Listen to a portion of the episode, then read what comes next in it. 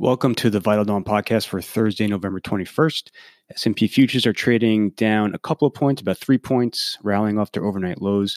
Europe is down about 50 basis points, although it's picking up off its lows as well, and Asia traded lower nearly across the board, largely just in response to the US session on Wednesday.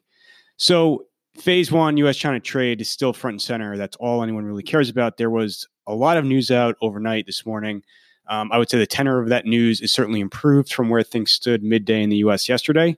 Um, so, just a couple of remarks. Chinese China's commerce minister came out officially and said it is striving to reach a phase one agreement. Uh, the Chinese vice premier, according to Bloomberg, um, was quoted at a private dinner talking about how he is cautiously optimistic about reaching a phase one deal.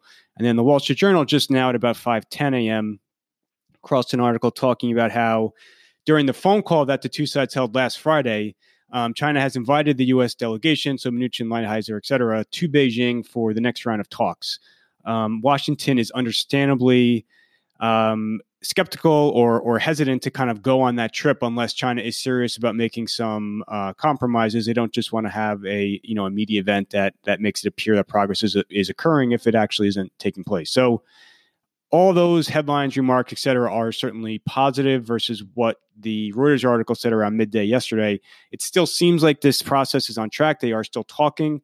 Um, you know, I think the initial phase one agreement was relatively minor and small, and it seems to be expanding in scope. And I think that is what's creating some of these tensions, um, where China is very insistent on having at least some tariffs get rolled off. Um, especially the September 1st tariffs, if not all of them, or at least lowering the tariff rates on some of the prior tranches that have been put in place. Um, and I definitely think that, you know, I think China looks at what's occurring in Washington with the impeachment hearings and they view Trump as being politically vulnerable. And I'm sure that they are, um, you know, increasing their demands, pressing for more. So if you had to assign blame, um, on one side of this whole thing is probably China just trying to extract as much as possible from what they view as being a politically weakened um, White House. You know, hopefully that doesn't implode this whole process, but you know, um, obviously that that is certainly creating some more tensions. Uh, a couple of other items. So the commerce, the U.S. Commerce Department has started handing out some of these permanent licenses to U.S. suppliers to ship products, to ship certain products to Huawei. This was widely expected. Wilbur Ross has been talking for the last few weeks that these licenses are being handed out, but you know, a minor positive in that this is a you know somewhat of a de-escal- de-escalatory action um, even though there are still severe restrictions about shipping certain products to Huawei.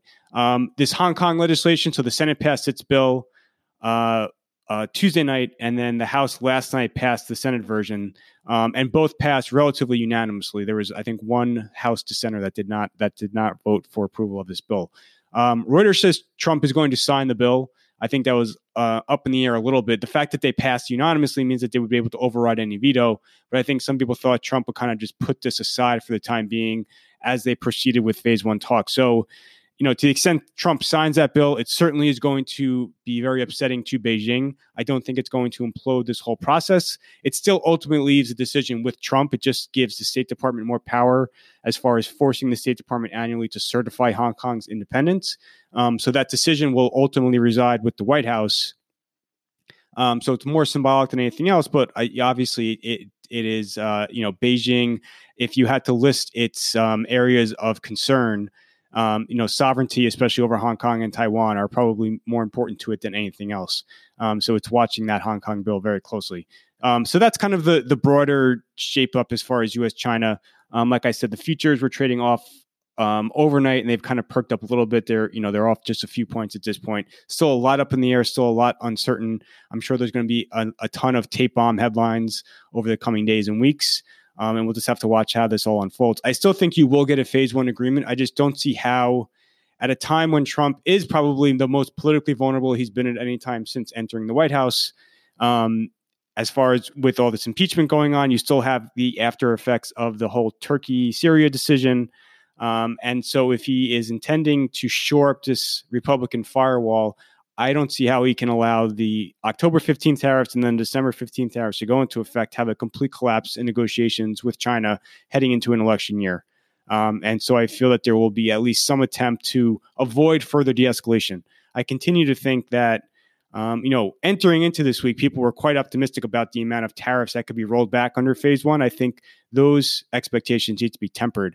Um, and so I kind of included another just scenario analysis in the Vital Dawn this morning, as well as um, a, a recap of all of this China news.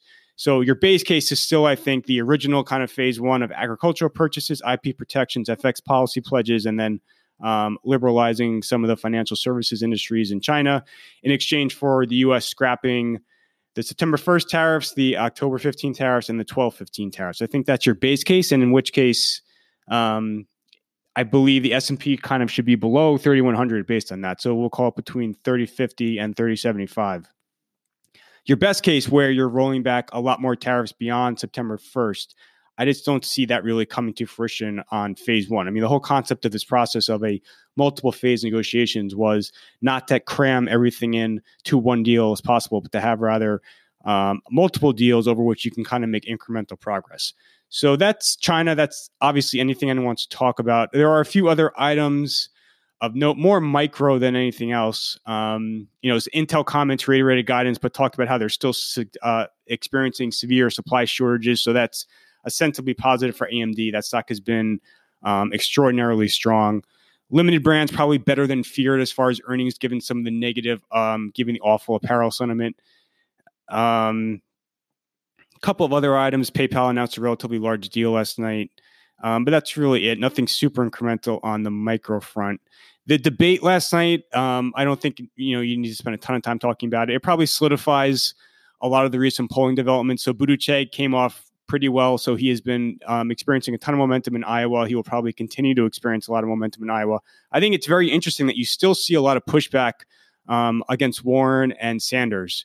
Um, so it started with healthcare, and I think last night you saw a lot of pushback on some of their policies around taxes and wealth taxes, et cetera, um, coming from the other Democratic candidates. So there still is a yearning in the party um, for a more centrist person. And you look at all the polls when Democrats are asked what is the most important attribute of a candidate, they all talk about electability. So that is the that is the most important attribute versus kind of um, policy purity as for or, or a person who has um, the set of policies that is most aligned um, with the person's personal preference. People really want a candidate that will be competitive against Trump. And you're seeing that in terms of the pushback against Sanders and Warren, um, both of whom are viewed as being uncompetitive against Trump, despite what some polls right now may say. Um, and just looking at the calendar today, it's really just earnings that are on the calendar as far as scheduled events. I'm sure we'll see some more trade headlines. So Macy's will be this morning at 8 a.m. Um, then after the close, we have Gap, Intuit, Nordstrom's, and Splunk. So that is it for today. Um, thank you, everyone, for listening.